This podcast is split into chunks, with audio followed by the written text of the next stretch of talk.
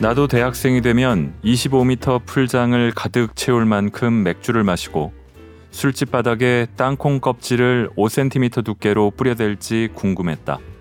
맥주가 아무리 맛없어도 왠지 꼭 그렇게 보고 싶었다. 그 시절 내가 그리워한 건 여름이 아니라 여름의 나였다. 여름만 되면 스스로를 마음에 들어하는 나. 왠지 모르게 근사해 보이는 나. 온갖 고민과 불안 따위는 저 멀리 치워두고 그 계절만큼 생기 넘치는 나를 만나고 싶었다. 하지만 이미 마음이 겨울인 사람은 여름 나라에서도 겨울을 산다.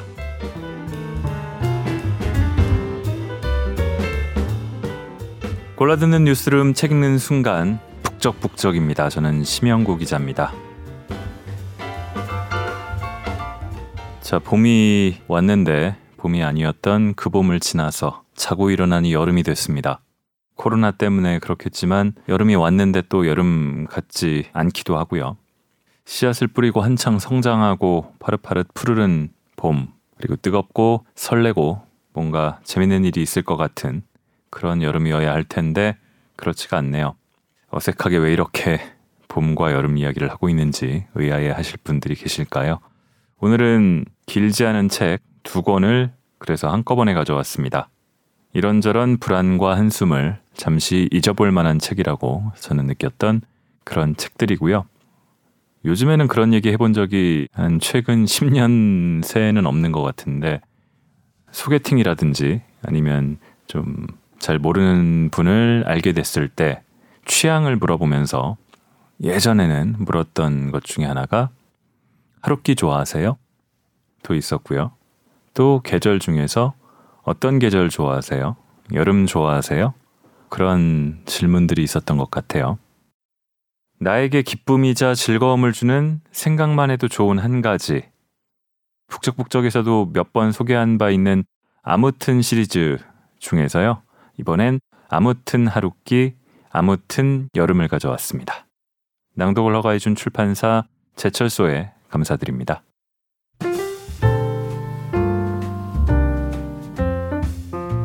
자, 당신의 북적입니다. 지난번 읽었던 임계장 이야기에 댓글 남겨주신 분들 소개해 드릴게요. 스윙999님이 듣는 중 화도 나고 막 그러네요. 저희 경비원 실장들에게 저희는 어떤 그룹인지도 바로 알겠네요. 좀 더 관심 가져야겠습니다. 해주셨습니다. 예, 고맙습니다. 생강의 맛님이 읽고 싶었던 책이었는데 심 기자님 목소리로 미리 만나서 좋았습니다. 묻혀서는 안 되는 글이라는 책의 한 부분에 공감합니다. 앞으로 우리 사회 곳곳에서 일하시는 분들의 기록이 더욱 활발해졌으면 좋겠습니다. 저는 알고 있다고 생각해 왔는데 모르고 있었네요. 조금이나마 알게 해주셔서 감사합니다. 낭독 중 마음이 찡하기도 하고 했는데 심 기자의 갑질 연기에 웃음이 터졌다고 악역이 잘 어울리신다고 제가 악역 연기를 좀 잘한다는 평을 듣고 있습니다. 고맙습니다.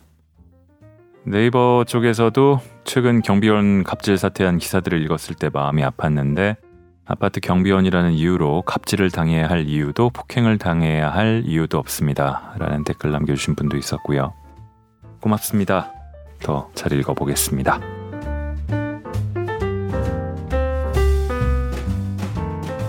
자, 아무튼 하루키는, 여기 하루키는 일본 작가 무라카미 하루키를 가르키죠.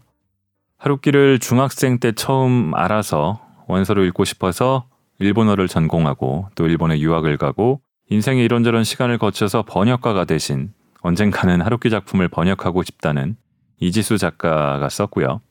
아무튼 여름은 보노보노처럼 살다니 다양이야를 쓴 방송작가 출신의 김신혜 작가가 쓴 책입니다.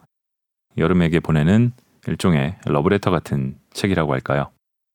글의 첫머리에 일종의 왜 하필이면 당신은 하루끼 그리고 여름을 선택해서 썼는지를 짐작하게 하는 그런 글이 실려 있습니다. 사실은 책 전체에 다 배어 있는데요. 첫 번째 글을 한 편씩 읽어보겠습니다.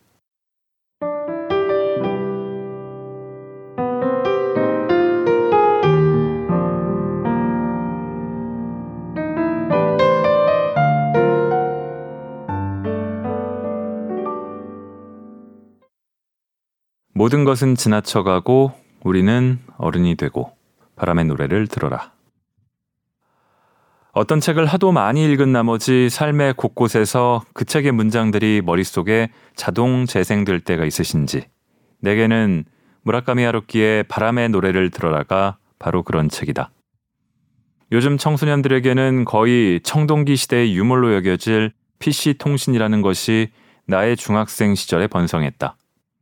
번쩍이는 비닐 옷을 입고 아 네가 네가 네가 뭔데를 외치던 다섯 전사에게 심장을 폭격당한 나는 그 길로 나우누리의 H.O.T 팬클럽에 가입했고 그곳의 대학생 회원들과 친해지게 되었다. 지금 생각해보면 그 언니들이 대체 왜 중학생을 진지하게 상대해줬는지 모르겠지만 여하튼 그들과 나는 매일같이 밤을 새워 채팅과 통화를 하고도 모자라 서로의 삐삐 음성사서함에 목소리까지 남겼다. H.O.T 팬클럽 회원들이라고 해서 장우혁의 브레이크 댄스가 얼마나 멋있는지, 문희준의 머릿결이 얼마나 좋은지에 대해서만 24시간 떠드는 것은 아니었다. 심야의 대화는 종종 세상 만사에 대한 심도 깊은 토론으로 이어졌고, 그들은 하루키의 데뷔작은 류의 요즘 글은 바나나의 문체는 운운하며 지성인다운 면모를 뽐냈다. 하루키라는 것은 팬픽 작가의 필명인가? 류란 류시성을 가진 작가인가?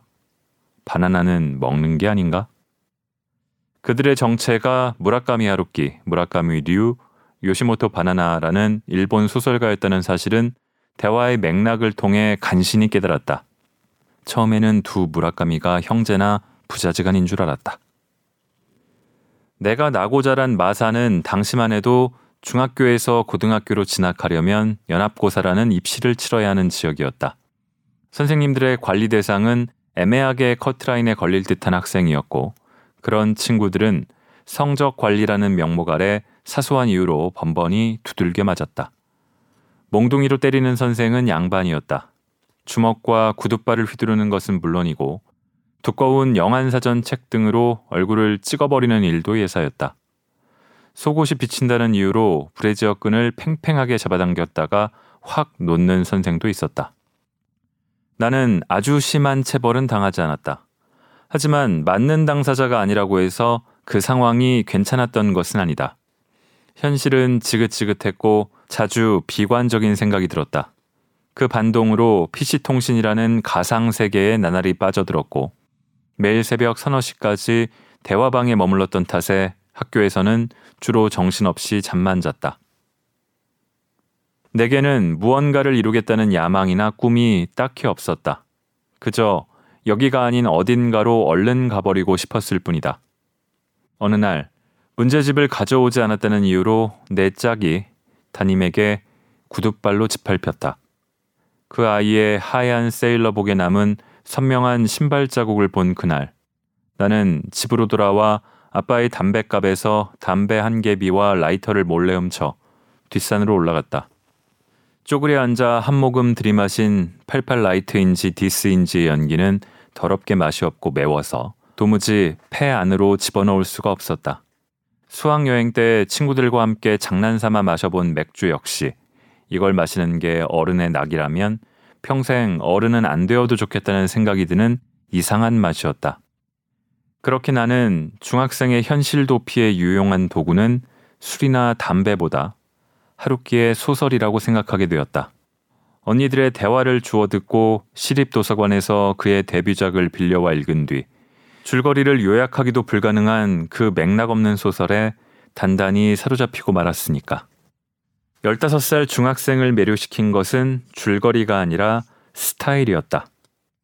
따분하다는 이유로 25m 풀장을 가득 채울 분량의 맥주를 마시고 함께 잤던 여자들에 대해 담백하게 말하고 그러면서 때때로 철학적인 대사도 빼놓지 않고 읊조리는 바람의 노래를 들어라의 주인공은 당시의 나에게 쿨한 대학생 그 자체로 보였다.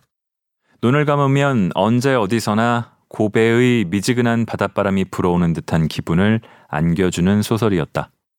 청춘의 한복판에 서보기도 전에 청춘을 한바탕 겪은 듯한 느낌을 맛보여주는 소설이었다. 그 습하고 나른한 떠올리면 조금은 슬퍼지는 세계를 나는 사랑했다. 겪어본 적도 없으면서 자신의 과거처럼 그리워했다. 그렇게 나는 이 책과 함께 10대의 한 시기를 통과했다.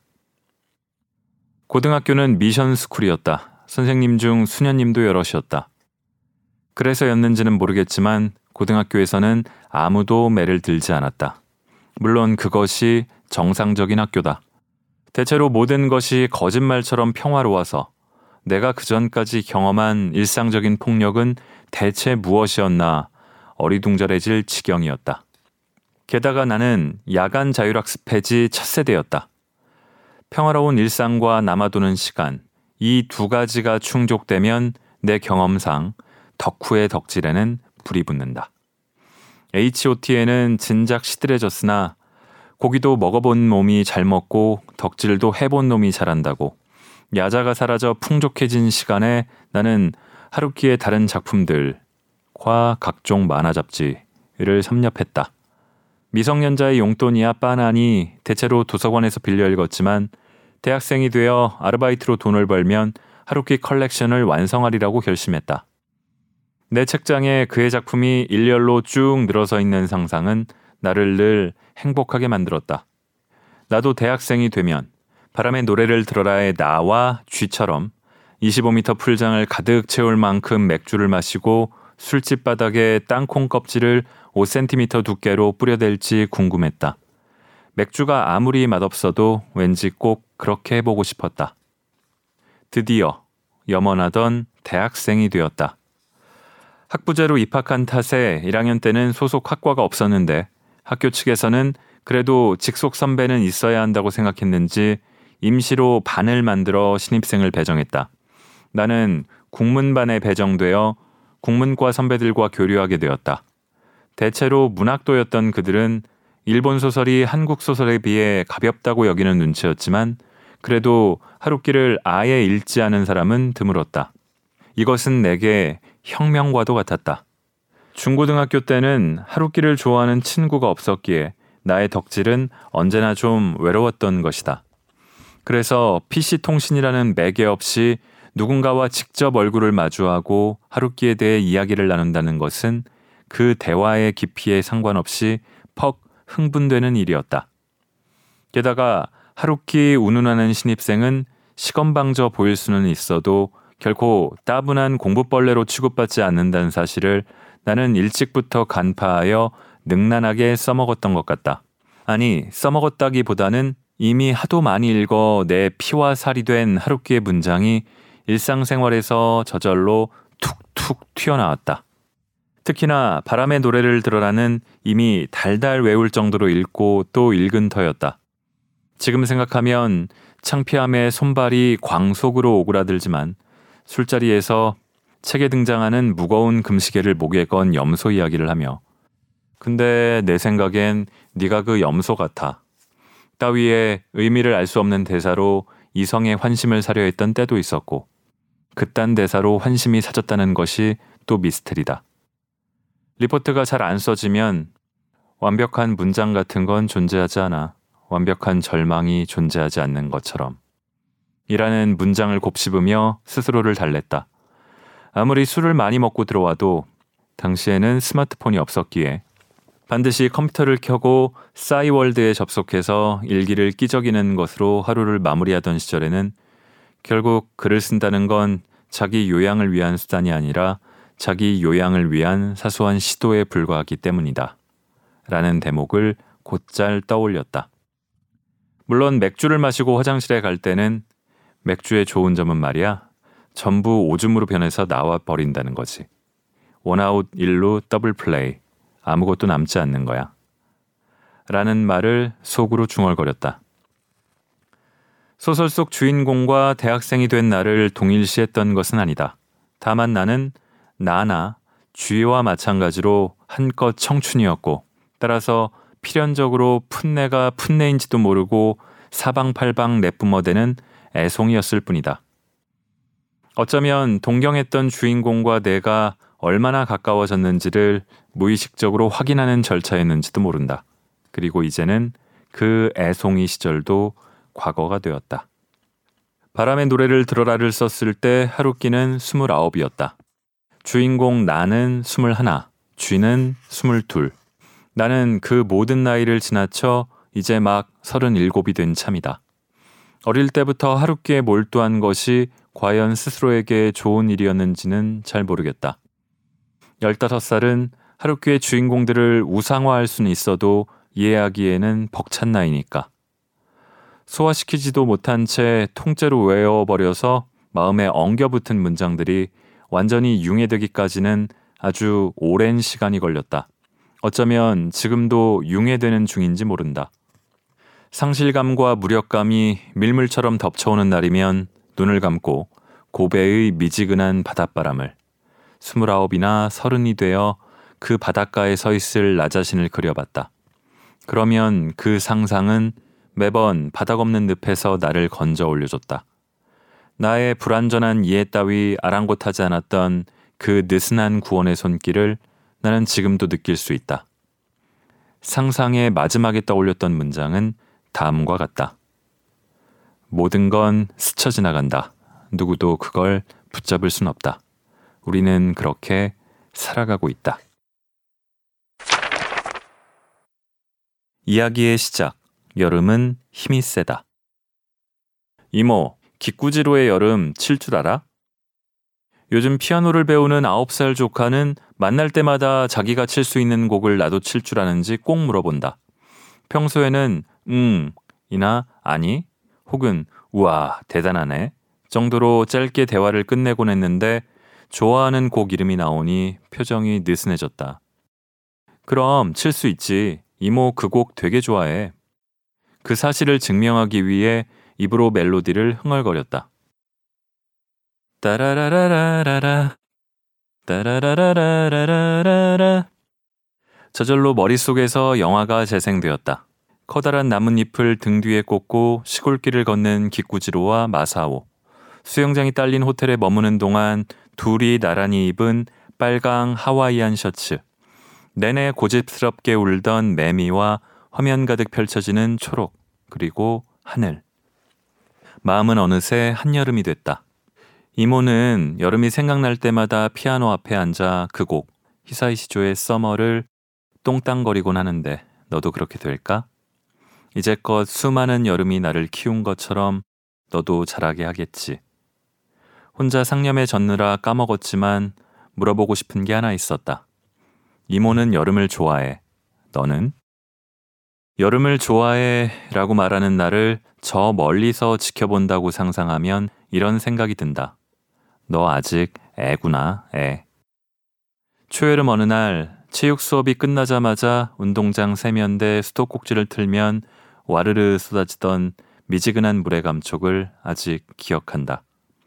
고1 여름방학 때 보충 수업이 끝났는데도 친구랑 헤어지기가 아쉬워 정류장에 선 채로 버스 한 대를 보내고 또 한 대를 보내며 수다에 몰두하던 오후를 잊지 못한다.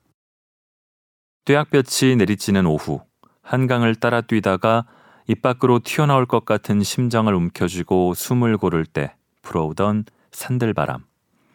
하드 하나 입에 물고 한 손에는 맥주가 든 비닐봉지를 늘어뜨린 채 휘청휘청 걷던 자정 무렵의 퇴근길도 빼놓을 수 없다. 하루라도 빨리 어른이 되고 싶었던 나는 여름의 순간들과 함께 이만큼 자랐다. 그러나 해가 갈수록 여름이 난폭해지고 있다. 한여름의 바깥 기온은 41도도 되고 43도도 된다. 집을 나설 때마다 모자나 손수건부터 챙겨야 하고 2시간에 한 번씩 선크림을 덧발라야 한다. 얼굴은 금방 벌개지고 그 위로 땀은 비 오듯 흐른다. 아무리 얇은 옷으로 골라 입어도 땀으로 푹 젖기 일쑤고 열대야에 숨이 막혀 잠을 설친다. 세계 곳곳에서 더위 때문에 죽은 사람들 소식도 들린다. 그럴 때면 내가 여름을 좋아하는 게 맞나? 그만 우겨야 되나? 싶다. 그러면서도 여름이 끝나가면 어김없이 서운하다. 소매가 팔끝에 닿는 옷을 꺼내 입을 때마다 아끼는 물건을 잃어버린 것처럼 허탈하다. 힘들긴 해도 버틸만 했는데 당분간 안녕이네. 한참 동면 모드에 돌입했다가 코트를 벗을 시기가 되면 다시 가슴이 뛴다. 몇 달은 더 기다려야 입을 수 있는 반팔 옷을 꺼내 서랍에 챙겨 넣으며 얼마 안 있으면 여름이라는 사실에 감격한다. 왜 그렇게 여름이 좋냐는 질문 앞에서는 늘 대답이 궁해진다. 그렇지만 그냥 이라고 얼버무리기에 여름은 그렇게 단순하게 넘겨버릴 게 아니어서 그럼 한번 써볼까 했다. 마치 여름에게 보내는 러브레터처럼 여름이 좋은 이유에 대해 써보는 거다. 나는 너의 이런 점이 좋아. 그래서 좋아. 별로일 때도 있지만 결국은 좋아. 1년 내내 여름만 기다리며 사는 사람으로서 내 여름의 기억과 취향에 대해 이야기하고 비슷한 마음을 가진 사람들과 공감하고 싶었다. 여름을 둘러싼 기억을 불러 모으고 추억을 곱씹고 글로 꺼내놓는 동안 여름이 얼마나 힘센 계절인지를 새삼 실감할 수 있었다. 여름을 향한 애정도 다시금 샘솟았다. 여름은 늘 그런 시기다. 부푼 가슴으로 기다리면서도 정작 다가오면 뭘 어떻게 해야 할지 몰라 입맛만 다시게 되지만 시간이 지나 되돌아보면 예상보다 많은 추억이 쌓여 있다. 17년 만에 영화 기꾸지로의 여름을 다시 봤다. 예전에는 미처 깨닫지 못한 불편한 장면들에 당황스럽기도 했지만 다 보고 나서 결국 울어버렸다. 여름이 가진 대책 없이 낙관적인 에너지가 화면을 가득 채우고 있었다. 그때 조카랑 똑같이 9살이던 주인공 마사오는 이제 26이 됐겠구나.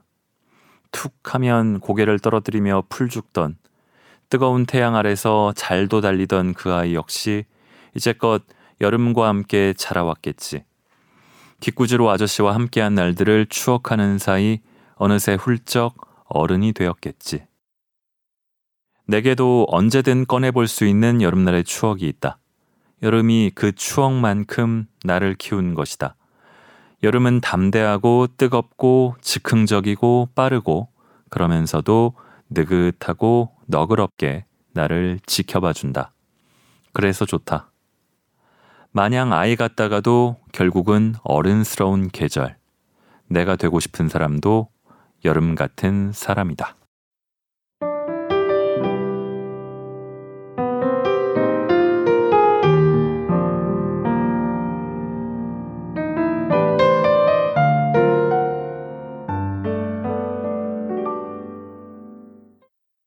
아, 읽다 보니까 계속 읽고 싶은데요. 잠시 쉬었다 가야죠. 저의 열정은 이젠 좀 식었다고 할 수 있지만 저도 20대 초반에 처음 읽기 시작했던 하루길을 꾸준하게 읽어왔습니다. 그렇다고 팬심으로 모든 작품이 다 훌륭하다고 할 수는 없고요. 특히 근작으로 올수록 기대가 커져서 그런지 실망도 크다고 할까요? 아마 많은 하루키 팬들의 마음이 저랑 약간은 비슷할 것 같기도 하고요. 팬심은 무엇을 어디까지 참게 하는가를 읽고 오겠습니다.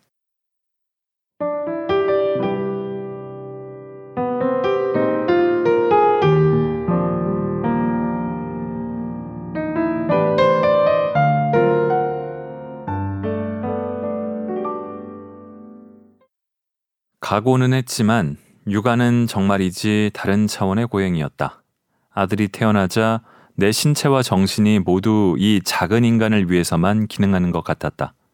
작은 인간을 먹이고 씻기고 똥오줌을 치우고 아는 채로 밥과 빨래와 청소를 하고 가끔은 볼일도 보고 그러면서 동시에 기저귀와 분유와 물티슈와 기타 등등의 육아템을 떨어지지 않게 구비해 두는데 내 모든 기력을 다 썼다.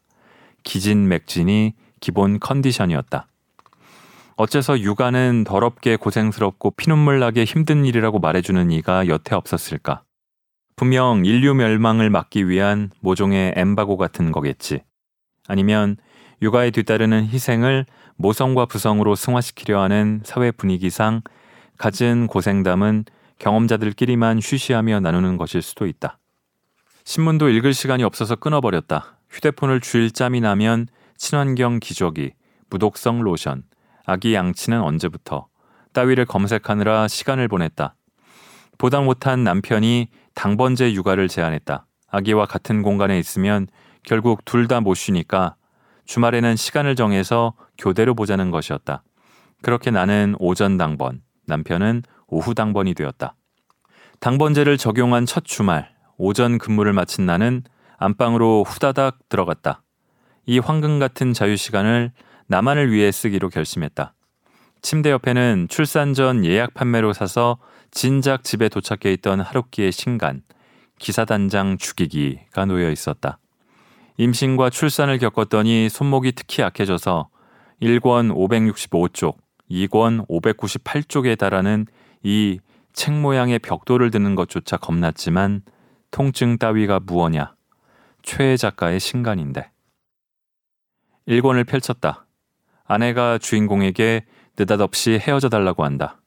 주인공은 자신의 그림 교실 학생인 두 유부녀와 육체 관계를 맺는다. 음, 이 익숙한 느낌. 전형적인 하루키 식전 기록은 친구의 아버지가 살았던 빈집에 들어가게 된 주인공은 어느 날 밤 방울 소리에 이끌려 땅을 파보는데 뒷날 그 방울 소리와 함께 기사단장이 나타난다. 기사단장은 자신이 이데아라고 말한다. 점점 혼란스럽다. 주인공에게 초상화를 의뢰했던 맨시키라는 대부호는 자신의 딸일지도 모르는 소녀 마리에를 보려고 건너편 저택을 사들였다고 한다. 어디서 개츠비 냄새가 나는데?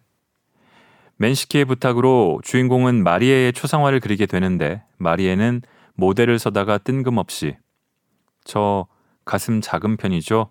라고 묻는다. 아, 1절만 했으면 좋겠는데 그놈의 가슴 이야기가 장장 다섯 페이지에 걸쳐 나온다. 자기 가슴이 작아서 브래지어도 필요 없을 정도라느니. 남자들은 가슴 큰 여자를 좋아하지 않느냐느니. 자기 고모 가슴이 크고 예쁘다느니. 출판사에서 쓴 보도자료에는 현실과 비현실이 절묘하게 융합된 모험담이라고 되어 있는데 나에게 이 소설에서 가장 비현실적인 부분을 꼽으라면 바로 이 대목이라고 말할 것 같다.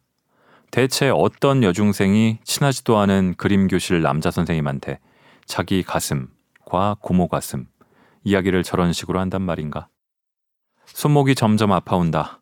팬심으로 고통을 참아가며 읽는데 점점 집중력이 흐려지면서 나도 모르게 생각이 자꾸 딴 데로 샌다. 내 귀한 자유 시간이 이런 식으로 사라지다니 분한 느낌마저 든다. 그래도 그 뒤 며칠에 걸쳐 틈날 때마다 대관절 이게 무슨 이야기인가? 라는 의문을 해소하기 위해 2권까지 꾸역꾸역 다 읽었다. 10분의 쪽잠도 아쉬운 내가 이 책을 읽는 것이 과연 무슨 의미가 있을까 생각하면서 의미가 있기를 간절히 바랐으나 결말도 기대에 크게 못 미쳤다. 출산과 함께 내 이해력과 독해력이 왕창 떨어졌나 의심하면서 차라리 그랬으면 좋겠고 실제로 그럴 가능성도 있다.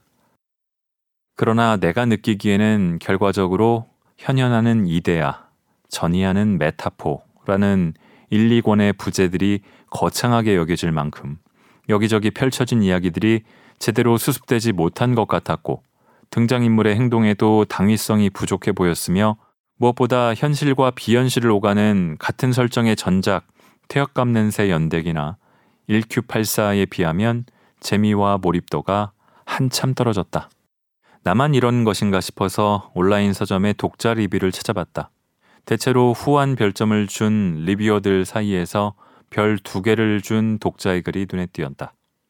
노벨상을 노린다는 소리에 짜증나서 일부러 망작을 내놓은 거라고 생각하고 싶다.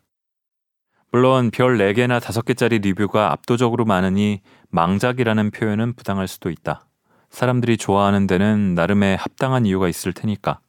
가령 스피디하게 읽혀서 독서 포만감을 줬다거나 하루키 특유의 유머와 은유가 마음에 들었다거나 구조가 흥미로웠다거나 스토리 자체가 재미있었다거나 눈치채셨겠지만 나는 지금 필사적으로 이 책의 좋은 점을 찾아보고 있으나 갈수록 아전인수가 되어가는 느낌이 안 되는 것도 아니다. 아. 그러나 내게는 손목 통증을 참아가며 귀중한 자유 시간을 바쳐가며 읽을 만한 책은 아니었다. 그리고 그 사실이 가장 유감스러운 사람은 다른 누구도 아닌 바로 나다. 유명 작가의 신작이 나오면 띠지나 듀표지의 광고 문구에 꼭 들어가는 집대성이니 최고작이니 하는 단어를 독서가 끝난 후 냉소적으로 바라보게 될 때가 있다. 물론 독자의 시선을 사로잡아 책을 판매하기 위한 방편이겠지만 포장지와 내용물의 갭이 크면 클수록 독자의 마음은 차게 식는다. 그 책으로 그 작가를 처음 접한 독자라면 아마도 높은 확률로 그의 신간을 두 번 다시 사지 않을 것이다. 마술사가 모자 속에서 집채 많은 코끼리라도 꺼낼 줄 알았는데 지팡이를 휘두를 대로 휘두르고 반짝이도 뿌릴 대로 뿌리더니 결국 꺼낸 게 고작 먼지를 뒤집어 쓴 조화 한 송이라면 관객이 그 쇼에 실망하는 건 당연하다.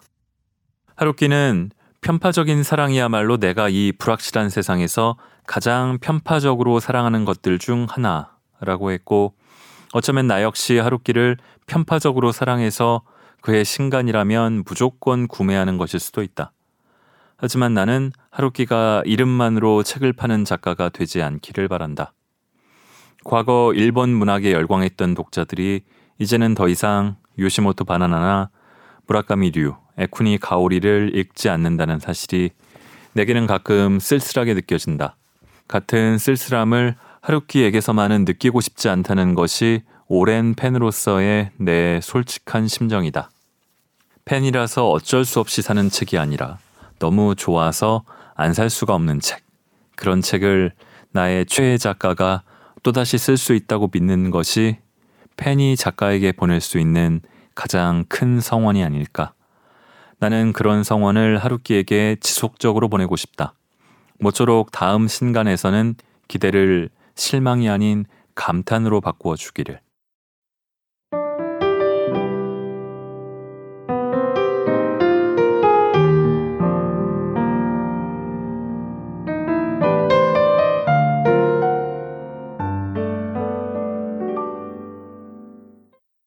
기사단장 죽이기를 읽고 나서 제가 했던 생각과 굉장히 비슷하게 적어 주셔가지고 약간은 놀랐고 팬들의 마음이 아마 비슷하지 않을까 하는 생각도 듭니다. 다음은 아무튼 여름에서 하나 더 읽겠습니다. 여름은 뭔가 흥청망청, 휴가, 낮술, 뭔가 좀 들뜨고 그런 느낌과 어울리죠. 그래서 여름 휴가, 바캉스를 떠나기도 하고 또 저는 겨울에 휴가를 가더라도 한국으로 치면은 여름 같은 나라에 종종 갔던 것 같아요. 하지만 유럽의 여느 나라들처럼 한 달씩 휴가를 갈 수도 없고 또 여름날 땀에 절고 더위와 일에 지쳐서 퇴근한 자들에게 소중한 편맥, 여름의 일상 분위기가 잘 묘사된 글을 읽어보겠습니다.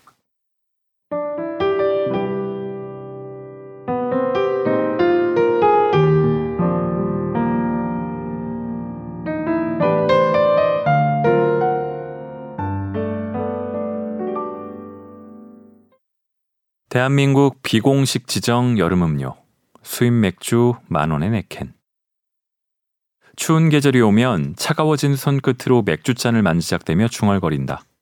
이제 맥주가 맛이 없더라.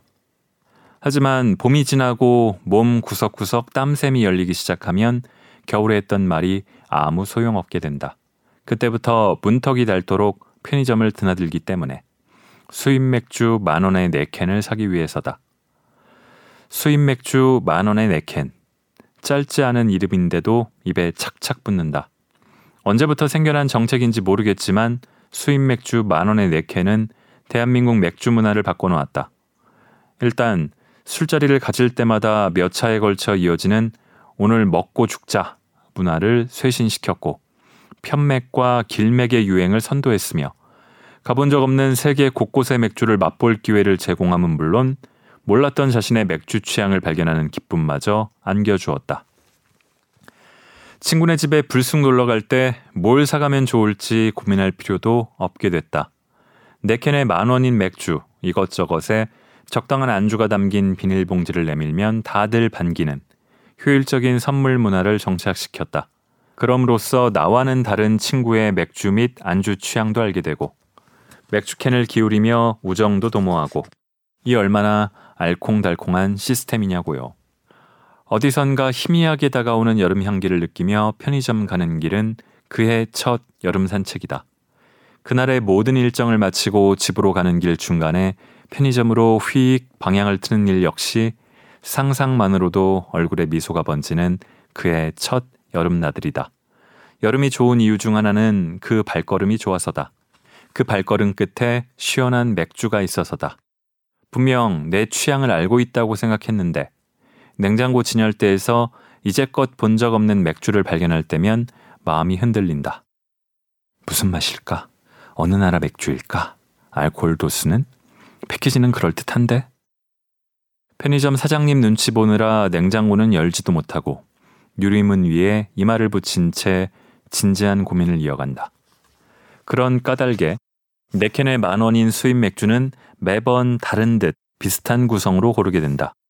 첫째, 첫 캔은 언제 어디서 마셔도 무난한 유럽산 라거 또는 필스너를 고른다. 칼스버그나 1664 하늘색 말고 파란색 하이네켄 중 하나. 둘째, 두 번째 캔은 가볍고 청량한 미국산 라거 중에 하나를 고른다. 버드와이저나 밀러 중 하나. 셋째, 세 번째는 진한 풍미를 가진 맥주로 골라본다. 바이젠이나 에일 종류 중에서 하나. 사실 그다지 선호하진 않음. 넷째, 마지막 해는 갑자기 도전 정신을 발휘해야겠다는 생각에 이제껏 안 마셔봤지만 왠지 모를 카리스마가 느껴지거나 패키지가 신기하거나 낯선 나라에서 만든 맥주 중에 고른다. 다음에 같은 걸 또 고르는 일은 없음. 만나서 별로였고 다신 보지 말자. 수입 맥주 4캔에 만원 구성한 최종 DOC. 고심해서 4캔을 고르고 나도 늘 아쉽다. 그럴 땐 8캔을 사기도 하지만 그건 좀 오버라는 것을 스스로도 안다. 모자라면 또 사러 오면 되니까. 안 모자라도 조만간 또 사러 오게 되니까. 솔직한 심정으로는 만 원에 6캔 정도가 딱 좋을 것 같은데 그건 도둑놈 심보라는 것도 잘 알고 있어요. 편의점에서는 보통 맥주만 산다. 안주는 마트에서 한꺼번에 사거나 인터넷으로 대량 주문한다. 버터구이 오징어 한 박스, 프레첼이나 치즈 과자 한 박스, 훈제 치즈 한 묶음, 대용량 올리브 이런 식으로 요즘에는 락교나 백김치처럼 신맛이 나는 절임류를 안주 삼아 마시는 걸 좋아한다. 여름밤 맥주는 신속하고 깔끔하게 먹는 것을 선호하기 때문에 조리가 필요한 안주는 별로다. 기름에 볶거나 양념을 묻히거나 삶거나 끓이거나 에어프라이어로 튀기는 음식은 아무리 좋아하는 사람이 와도 안 해준다. 그래서 최대한 간단한 걸로 주워 먹고 정 아쉬울 때는 떡볶이나 치킨을 시킨다. 여름이면 하루 걸러 하루가 이런 식이기 때문에 재활용 쓰레기통이 금방 찬다. 분리수거를 할 때마다 상념해졌게 된다. 나 알중인가? 폭식증인가? 속으로 물어보지만 이미 답을 알고 있다. 둘 다다. 하지만 적당히 마셔야 하는데 라는 생각을 하기보다 운동을 더 하자는 결론을 낸다. 다음날 운동을 마치고 돌아오는 길에도 어김없이 편의점에 들른다. 가끔은 맥주 대신 탄산수를 사오는 날도 있고 정작 사놓고 안 마시고 자는 날도 있지만 여름 내내 냉장고에는 맥주가 차게 보관되어 있고 친구들도 꼭 맥주를 사온다. 그럴 때마다 아유, 뭘 이런 걸 다 하면서도 서둘러 냉장고를 열어 착착 정리해 넣고 미리 채워둔 시원한 맥주들을 함께 마시면서 비슷한 이야기를 한다. 아, 요즘에 맥주 너무 마셔. 괜찮아. 운동하면 돼. 여름에는 모두가 맥주로 하나가 된다. 나와 지인 대부분은 맥주 마시려고 운동을 가거나 맥주 마시려고 운동 갈 계획을 취소한다. 무더운 여름이 끝나갈 때쯤이면 거짓말처럼 편의점 출입 빈도가 줄어든다. 재활용 쓰레기통에도 맥주캔이 천천히 쌓인다. 금방 차지 않는 쓰레기통을 마주할 때나 자주 지나치게 되는 편의점을 볼 때마다 아, 이제 여름이 끝났구나 싶지만 여름은 다시 올 거라는 걸 안다. 그때가 되면 분명 출근 도장을 찍듯 열심히 맥주를 골라 나르고 쓰레기 분리수거장을 들락거릴 날을 알고 있다. 간에도 휴가가 필요하니까 내 간은 휴가를 겨울에 간다.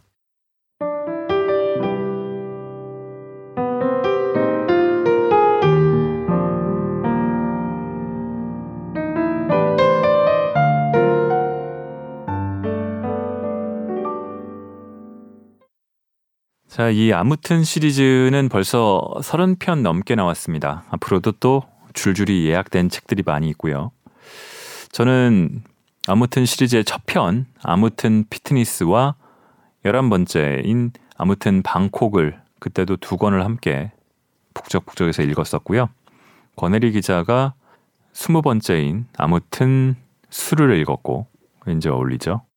조재현 기자는 아무튼 식물과 아무튼 메모를 읽었죠. 그만큼 북적북적이 사랑하는 혹은 취향 따라 소재 따라 작가가 골라 읽을 수 있는 재미가 있고 그래서 골라 듣는 뉴스룸과도 잘 맞지 않나 싶습니다. 자, 내가 좋아하고 생각하면 즐거운 무엇. 저에게는 뭐가 있을까요? 여러분에게는 뭐가 있으신가요? 하루끼나 여름이나 저도 또한 다른 분들도 비슷한 분들이 많겠지만 모두 한 바닥씩 사연을 쏟아낼 수 있다는 생각도 드는데요. 저는 이런 상상을 해봐도 좀 흐뭇해지는 게 있습니다. 아무튼 시리즈를 그래서 저는 꽤 좋아하고 책이 굉장히 얇아요. 한 200페이지가 조금 덜 되거든요. 그래서 읽기도 편하고요. 좋아하는 소재를 통해서 자신의 인생 이야기를 풍성하게 담아내고 그걸 또 독자와 공감할 수 있는 책이라는 게 매력 같습니다. 그래서 저는 아무튼 하루길을 통해서 몇 번 저와도 어느 정도 공통점이 느껴지는 이지수 작가의 삶이 흥미롭고 재미있었고 아무튼 여름에서 본 김신혜 작가의 마음이 느껴지고 공감이 돼서 참 좋았습니다. 자, 이제 여름은 시작이죠. 아무튼 맥주든 아무튼 와인이든 아무튼 무협이든 저마다 인생의 맛을 하나씩 가지고 즐겁게 즐기고 또 견디는 시간이 됐으면 좋겠습니다. 들어주신 모든 분들 감사합니다.